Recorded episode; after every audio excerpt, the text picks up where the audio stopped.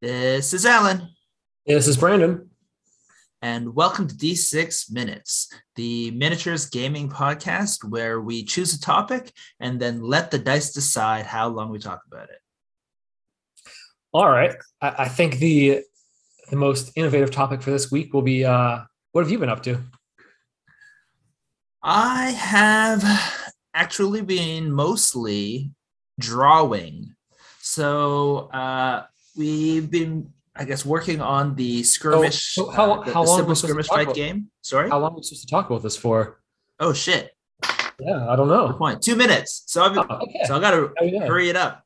Uh, so we've been working on uh, the uh, simple miniatures game uh, rule set that we've been working on, and I've tried. I've been basically spending a lot of time just drawing pictures of the different factions and characters, and it's been really exciting. I I brought up my tablet and drew that stuff, and it kind of reminds me of when we were really really young. We write stories about our our our uh, our armies and things like that. So I feel like it's kind of getting me back into the I guess core part of the hobby, right? All the different things encompassing the hobby. And that that's basically what I've been doing. I, oh, also I painted some uh, Lootas for my orcs. Oh, okay, nice.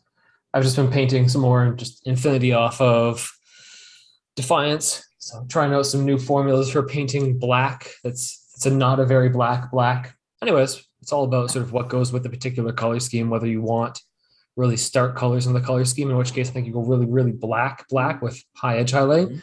But if you're going for more like a neutral, like this army's pretty camo-ish, so not something so stark. Anyway, that's what I've been up to. So We still have more time left, but that's just what I've been experimenting with. I guess on- I shouldn't know what to do so fast. Yeah. uh, it's on painting So- black differently.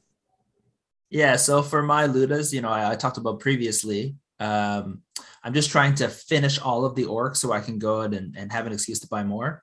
Uh, so I've basically been kind of rushing them and you know working on more washes and things like that. So I'm a little bit ex- excited about the new um, line of of what do you call them the the contrast paints that Army Painter is doing. I think they're called speed paints Okay. which is just like a high pigment wash with a high flow aid kind of things. Yeah, because the G because quite expensive.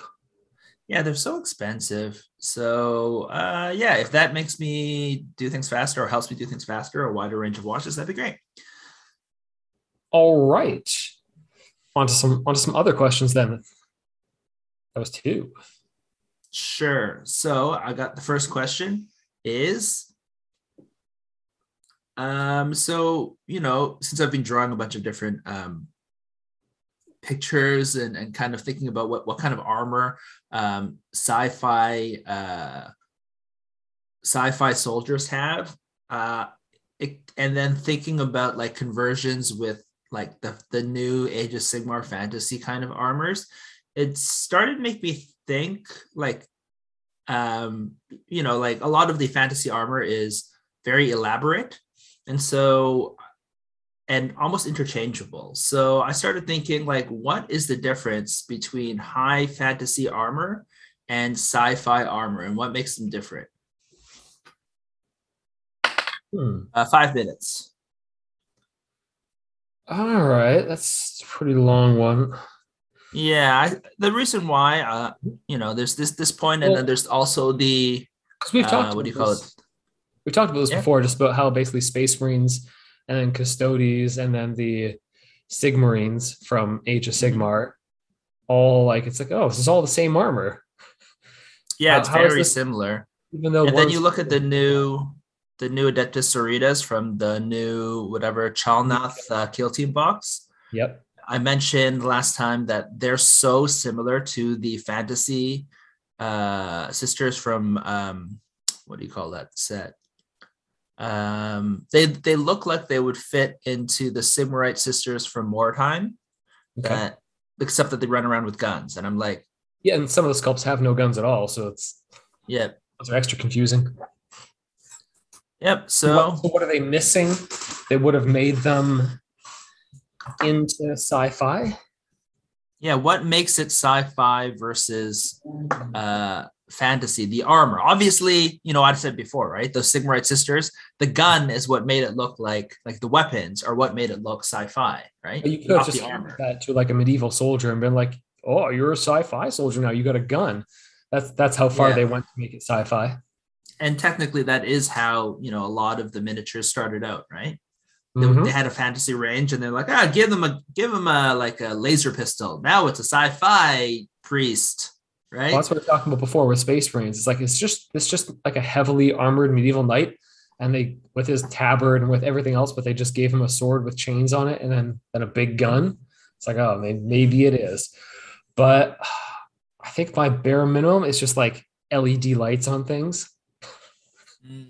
They're like, ooh, they stuck a bunch of LED strips on it. Okay, that's we're into glass, some sort of see-through like plexiglass kind of thing on your character and lights little like diodes that are supposed to to, to light up.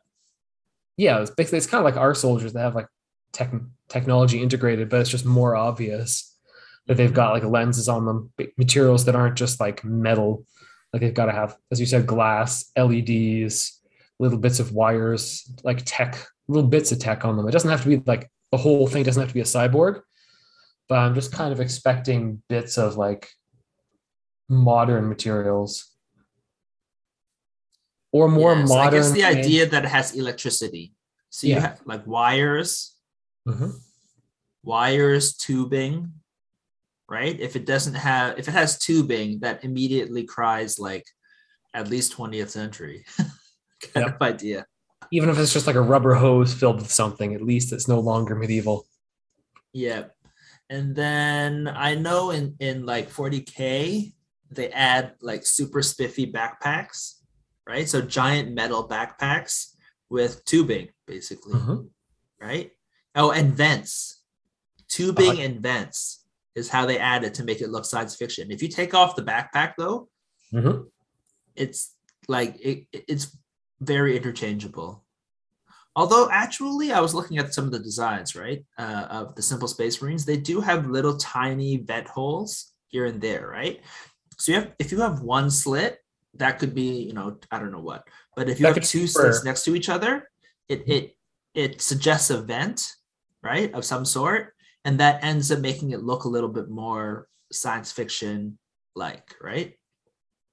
But yeah, of course, in the future, when you've got your your armor, you, you want it to be nicely ventilated because I mean, you've got the technology, you can build fans into it. Why have uncomfortable armor when you could have nicely air conditioned armor? Although technically, like you should have some sort of heat dissipation in fantasy armor too. Like they're in these giant metal, this giant metal armor, uh, in the middle of the like the day or whatever in the hot sun and they're fighting for a long time, you still need to vent body heat. Mm-hmm. Like you will overheat if you have like your whatever your your. They're wearing padding the, and they're wearing armor. Yeah, you're padding underneath. I forget what you call it. And then you have your your armor on top. You'll get really fucking hot, I assume. So you need you should have vents too. but that's the thing is we're not talking about realistic armor. We're talking about fantasy armor, right? That's what allows you to have giant plate armor over like people who are more muscular than Arnold Schwarzenegger.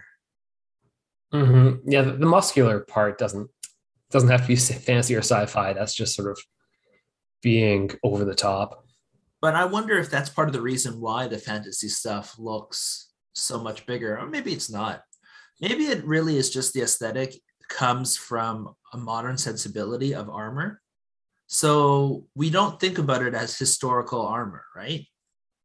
We think about it as our modern conception of what armor should look like. And then we try to like anachronize anachronize it, make it look look like back in time, right? Mm-hmm. So we're taking our modern sense of what armor should look like and then saying, oh, how would we make it medieval, as opposed to just looking at what medieval armor would be, right? Of a knight and that's why I feel like fantasy armor looks a lot more like modern armor than it does like, look like realistic. Looks like football armor. gear, but made out of metal. Yes, exactly. Right. That's what I'm. That's what I'm thinking. That it, it's that's how it's kind of going backwards, and that's why it looks more modern. It's not that our science fiction armor looks medieval. It's that our fantasy armor looks modern. It could very well be that we we understand armor is something something that's Yep. now requires modern technology, Yep. or that's just All for right. modern. All right. That was five minutes. All right. So, what's our possibly last topic? Unless we roll a two. All right. You want the no? We we got to ask the topic first, then then ask the dice how much the time is. So, I haven't been doing too many bases lately, but I guess we're sort of looking at the bases when we're playing Blood Bowl and just like being able to do whatever you want with them. On the Mhm. opposite end of the spectrum, with some games and with like we play a lot of Infinity, this has come to mind. What are your thoughts on bases that actually have like lines of sight and etc. marked on them physically, not just painted? They're because now Infinity's come up with bases that have like hard lines molded into them. And obviously, well, it- the dice more- fell on the ground, so I got to re-roll it. Three minutes. So this is our last topic. Okay. All right, you're up. Okay, so I hate them in general, um, but I think it's well, it depends, I guess, on how they they're made.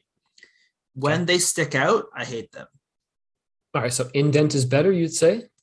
If it's one indented line, I think that's a lot better, and I don't mind that. And in fact, in some ways, maybe it's better than normal, right? But I don't like it personally for uh, modeling uh, purposes because uh, it stops you from placing your, you know, your model in a direction first, and then you have to like make sure that your model lines up in a way that it, it works with the already indented base, right? Also, and the if you have, yeah, it's an assembly issue where you've got a, yeah, and you know bases underneath they have like the general slaughter place, right? Like the slaughter lines, and then they have the little holes and stuff like that. At least they used to. yeah, I've quite Um, used those a while ago, but yep. Yeah, yeah, exactly, right. So I guess technically, if you just ignore those, but oftentimes because there's like um, places that are supposed to make things simple underneath, it makes it annoying to have those line up with where you actually want to place your model.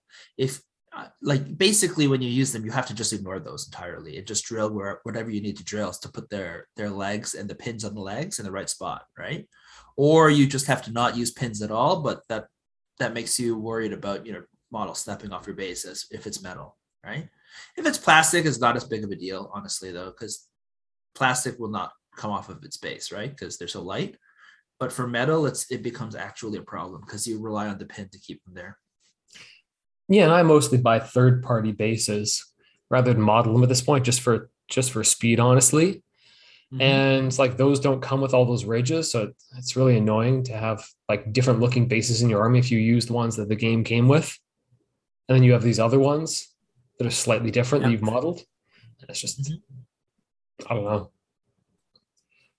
And yeah, I- think it ruins the look of them as well. That they look too they look too board game PC when you start having like Interesting. They don't frame them as well. They don't frame the model as well as the normal just base does. Yeah, because the the normal normal base has like the appearance of a very small plinth almost, Mhm. like something that it's like basically a picture frame, but for your model almost with a sort of border to it. Mhm. But when it's all broken up, it just looks like this more utilitarian thing, not not Yeah. as artistic. That's why I like. That's why I'm saying like just a line, an indented line is a lot better. I guess technically an outdented line, but I think an indented line looks better because it again makes it look more like a plinth, Yeah. right? And it, it can add some I don't know, I guess interesting texture to your plinth, but to me that that's just a lot cleaner and more artistically satisfying and not as um It just feels Not too as- think. Yeah. yeah it's it, it it's if it sticks out it starts crying for attention right? It takes away attention from the miniature. So i don't like that. Yeah i agree. Is that a, I, I didn't put the starting time. Was that's that's that three minutes? It was. all right. Well that was a pretty clean 10 minutes. So um that's been uh, d6 minutes for today Uh, if you guys have any kind of questions you want us to answer, we're running low, right? We have to think about new questions next time. So, yeah, give us a shout. Tell us what questions you want us to ask. We will answer them. Uh, and we will tell you our opinions, or good or bad, for as long as the dice wants us to talk about the, the topic. So you can uh, contact us at contact at diceovereverything.com. Yeah, or find us on Facebook. We're Dice Over Everything or join the group to see what we're up to and let us know what you're up to. And that's Dice Over Everything group. All right. Uh, this has been Alan. This has been Brandon. Bye.